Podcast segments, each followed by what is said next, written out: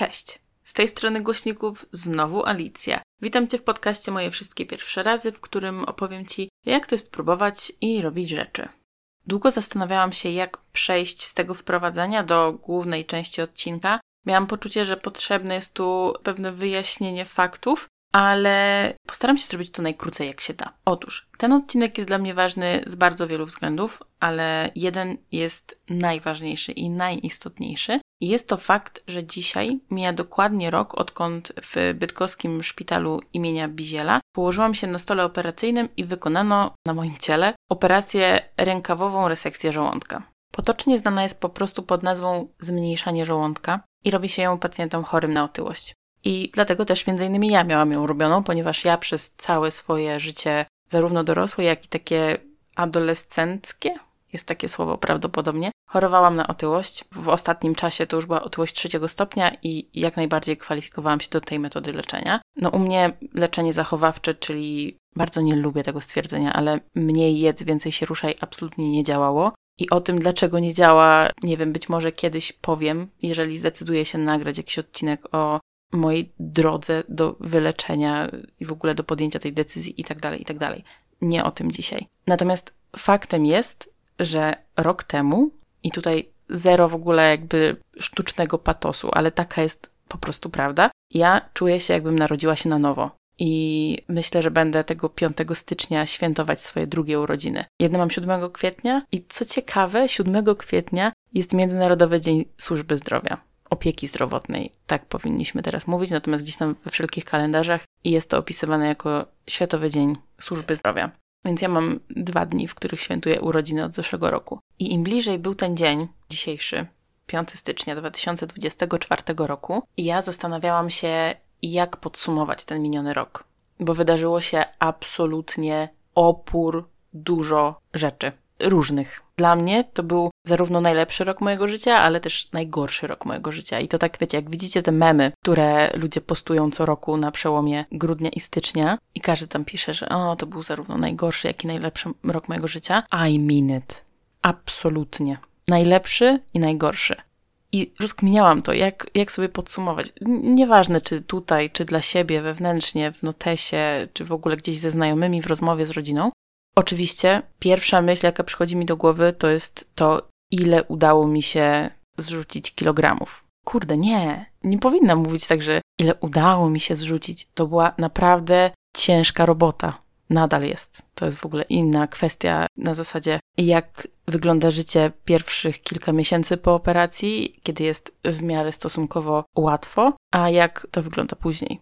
Teraz na przykład. Ale mówię, może kiedyś o tym coś opowiem. Na razie skupiam się na tym, co było w minionym roku. I kiedy tak to kminiłam, co tutaj wziąć na tapet i w ogóle z czym zacząć ten drugi rok po operacji, zaczęłam sobie przypominać te wszystkie momenty minionego roku, kiedy na własnej skórze i we własnej głowie doświadczyłam tego, jak bardzo zmieniło się moje życie, od kiedy ważę te plus minus 40 kilo mniej. Pierwszy raz z pojęciem anglojęzycznym non-scale victories zderzyłam się jeszcze przed operacją. Oczywiście robiłam research na temat tego, jak ta operacja wygląda, jak wygląda przygotowanie do niej, jak wygląda życie świeżo po niej, jak wygląda życie rok, dwa, pięć lat po tej operacji. I jednym z takich motywów, który się powtarzał absolutnie wszędzie, czy to gdzieś w y, jakichś artykułach w internecie, czy na TikToku, czy na Instagramie, wszędzie, były serie non-scale victories, czyli w wolnym tłumaczeniu takie sukcesy, które nie są liczbą na wadze. I to jest to. To jest to, co jak myślę o tym minionym roku, ja się wzruszam. Autentycznie ja mam czasem łzy w oczach, jak sobie przypominam niektóre sytuacje z, z wiosny, z lata czy z jesieni, bo byłam w stanie robić takie rzeczy, o których nawet bym nie pomyślała jeszcze półtora roku temu. A jeżeli byście powiedzieli o tym Ali sprzed trzech lat albo czterech, prawdopodobnie by się wkurwiła, że w ogóle insynuujecie, że, że ja będę kiedyś w stanie to zrobić, albo że czegoś doświadczę. I pewnie by się popłakała potem w domu bo bardzo by chciała to zrobić. I słuchajcie, ja sobie usiadłam dzisiaj, dzisiaj jest 4 stycznia. Oczywiście, że nagrywam ten odcinek na ostatnią chwilę i jestem sobą. I tego chyba już nie zmienię. Mogę nad tym pracować, ale pewnych rzeczy nie zmienię. Usiadłam dzisiaj z notatnikiem otwartym w komputerze i zaczęłam wypisywać. Zaczęłam sobie przypominać miesiąc po miesiącu, co się wydarzyło w moim życiu, jak odczuwałam te zmiany. Próbowałam szukać tych non-scale victories w jakichś nieoczywistych momentach, bo ja często na przykład po fakcie wyłapywałam, że kurde, ej, na przykład usiadłam na plastikowym krześle ogrodowym i te podłokietniki nie wbijały mi się w biodra. I dla mnie w tamtym momencie to już było tak normalne i oczywiste, że nawet się nie kapnęłam, jakby wiecie, że coś jest tutaj nie tak, że jeszcze rok wcześniej unikałam absolutnie plastikowych krzeseł ogrodowych i siadałam zawsze albo na jakichś taboretach, które nie miały tych podłokietników, albo na ławkach drewnianych bo one też nie miały podłokietników i generalnie moje szersze biodra swobodnie sobie się rozlać na boki, niestety. To są też rzeczy i sytuacje, o których jak opowiadałam na przykład moim znajomym, którzy nigdy nie mieli problemu z za wysoką wagą, z otyłością, to słyszałam w odpowiedzi, że oni w życiu nigdy się nie zastanawiali nad tym, że ktoś może mieć z tym problem, że ktoś może nie móc czegoś zrobić, albo ktoś może nie, nie móc pozwolić sobie na przykład na zakup czegoś. Zaraz opowiem, w ogóle jest cała lista, zaraz zacznę. I pomyślałam, że jeżeli słucha mnie teraz ktoś, kto nigdy nie chorował na otyłość, nie choruje na otyłość, albo ma bliskich, którzy nie rozmawiają z nim na ten temat, to niech ja będę głosem, który przybliży te wszystkie kwestie. Opowiem o tym, co dla niektórych wydaje się absolutnie oczywiste, a dla mnie jeszcze rok temu nie było i nawet sobie nie wyobrażałam, że kiedyś może być. Nawet wiedząc już, że będę szła na tę operację, to o wielu tych rzeczach ja myślałam, że okej, okay, może kiedyś, ale w sumie to nie wiadomo. Nie byłam pewna. A teraz już wiem, że to się wydarzyło i wiem, jak ogromna jest to radość, że w końcu mogę tego doświadczyć. Punkt pierwszy. Siedzenie z nogą na nogę. Ludzie kochani, ja marzyłam o tym, żeby móc siedzieć tylko zrelaksowana, nie napięta nie usiłująca trzymać tę nogę, która jest na górze, żeby ona była w tym miejscu, bez napiętych mięśni nóg, które trzymałyby całą moją sylwetkę, tylko po prostu siedzisz sobie spokojnie na kanapie, nie wiem, w pociągu, w kinie, na krześle przy biurku. Ja teraz siedzę z nogą na nogę i to jest absolutnie jedna z moich ulubionych w ogóle pozycji. Ja też zazwyczaj siedzę, jeżeli nie siedzę przy innych ludziach, na przykład w biurze, staram się jeszcze, jeszcze staram się trzymać fason. Ale kiedy siedzę, bo pracuję przez trzy dni zdalnie, siedzę przy swoim biurku, w swoim fotelu biurowym, to ja przybieram absolutnie najbardziej dziwaczne pozycje na fotelu. To prawdopodobnie nie jest w ogóle zgodne z zasadami ergonomicznego siedzenia, w ogóle to jest niezdrowe na bank dla moich, nie wiem, kręgosłupa, mięśni, żył, tętnic i wszystkiego. Natomiast ja mogę siedzieć z nogą na nogę,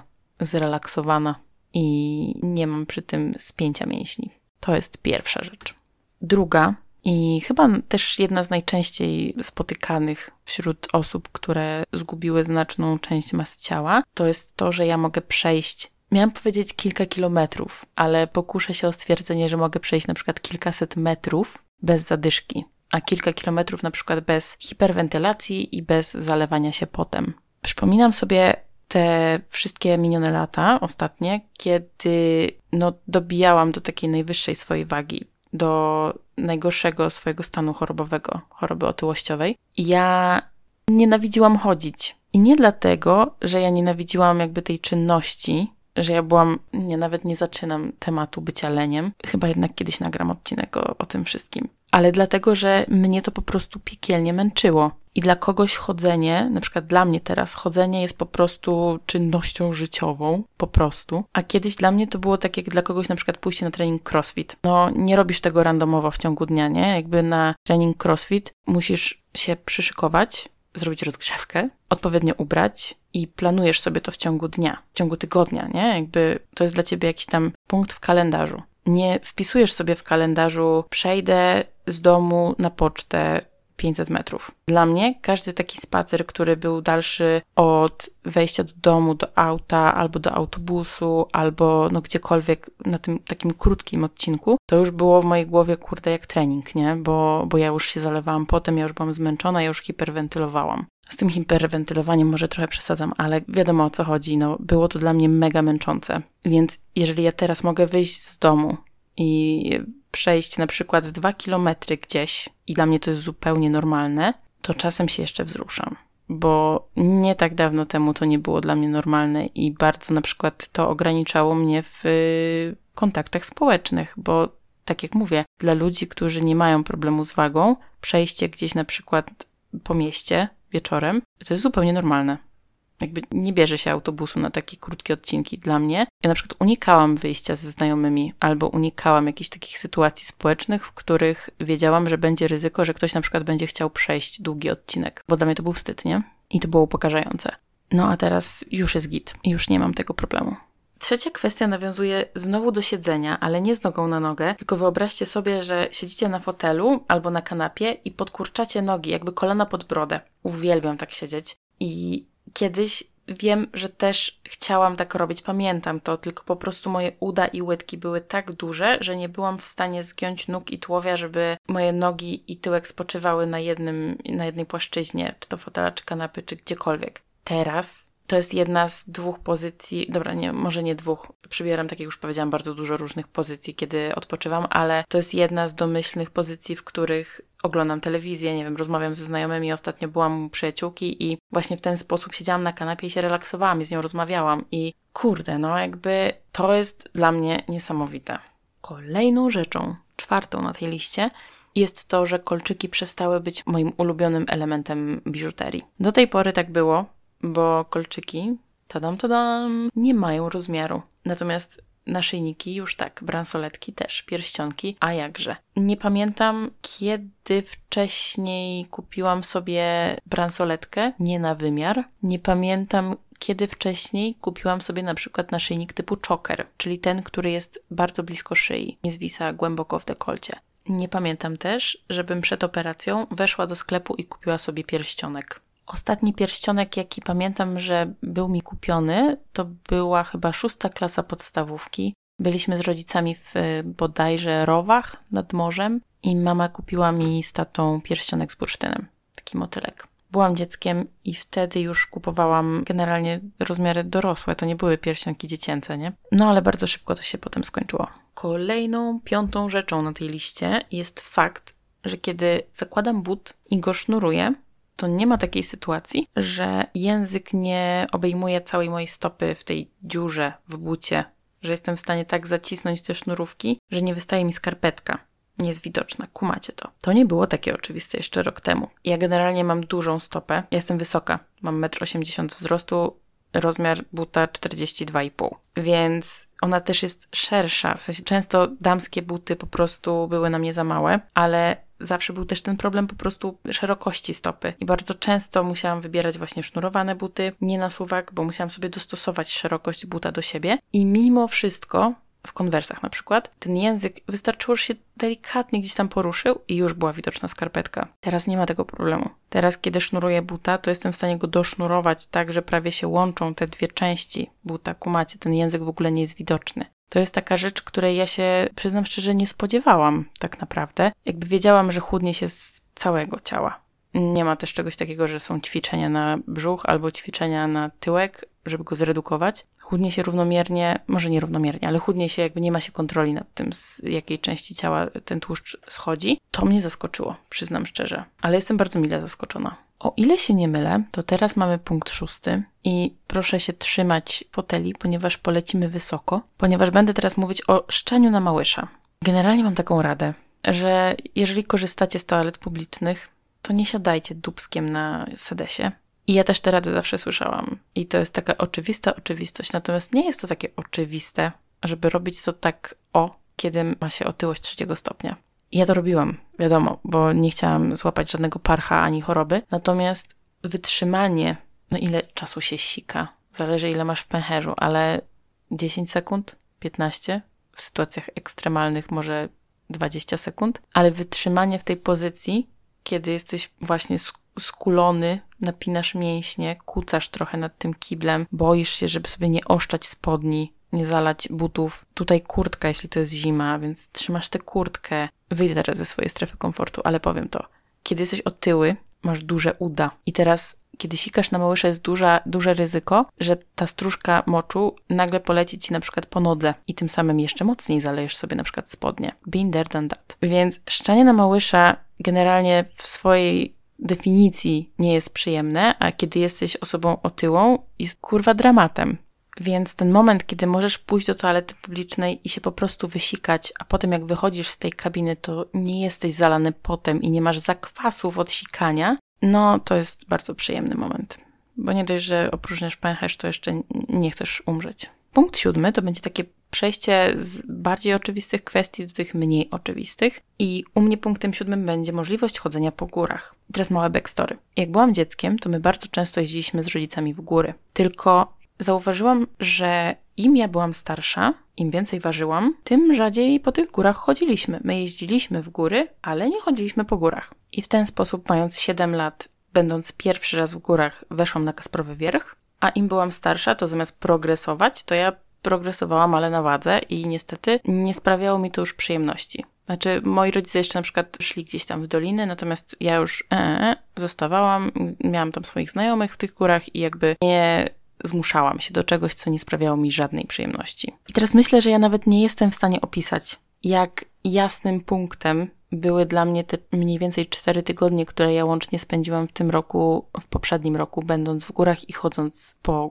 górach i dolinach. Ja się czułam przez te wszystkie minione lata, załóżmy 15 lat, jak więzień we własnym ciele bo ja bardzo chciałam robić rzeczy. Ja chciałam chodzić po górach, ja chciałam jeździć na snowboardzie, co robiłam będąc dzieckiem przez parę sezonów. Pamiętam też, jak to był 2019 rok. Bardzo chciałam zapisać się na wycieczkę, na trip, który organizowała Martyna z Gruzji. Tam jednym z punktów była wycieczka, nie pamiętam już nazwy regionu, natomiast jednym z punktów była była jazda konna. I jedna, jedyna rzecz, która mnie powstrzymała przed wpłaceniem pieniędzy i pojechaniem na tą wycieczkę, było to, że ja spędziłam trzy dni googlając, jaką maksymalną wagę jest w stanie udźwignąć koń. No i z mojego researchu wynikało, że niestety nie będę w stanie wziąć udziału w tym punkcie wycieczki wyprawy. Więc wracając do gór z powrotem, jednym wielkim sukcesem było dla mnie to, że ja mogłam chodzić, wspinać się, łazić, dwadzieścia parę kilometrów dziennie przy przewyższeniach kilkuset metrów. Gdybyście powiedzieli to 26-letniej Ali, wyśmiałabym was, a potem bym się popłakała w domu na pewno. Jeśli chodzi o punkt ósmy tego odcinka, to nadal zostajemy w klimacie podróżniczym, ale przesiadamy się do samolotu. No i teraz, czy lecieliście kiedyś samolotem, czy nie, pewnie wiecie, że w samolocie są pasy, które zapinamy wokół talii. Jest możliwość, jeżeli potrzebujecie, wypożyczenia na czas lotu takiej przedłużki. Wykorzystuje się w przypadku, kiedy ta długość domyślna jest za mała, albo kiedy na przykład trzeba zapiąć się razem z dzieckiem tak i tak dalej. To, jak bardzo problematyczne to jest i jak bardzo upokarzające czasami i jak bardzo niektóre linie lotnicze albo uogólniając niektóre osoby pracujące jako stewardesy czy stewardzi robią z tym problemy, to, to jest inna kwestia. Ja nigdy nie musiałam prosić o przedłużkę, ale zawsze zapinałam się tak totalnie na styk. Wiecie, ten pas, który tam powinien, za który się łapie, żeby zaciągnąć po zapięciu pasa,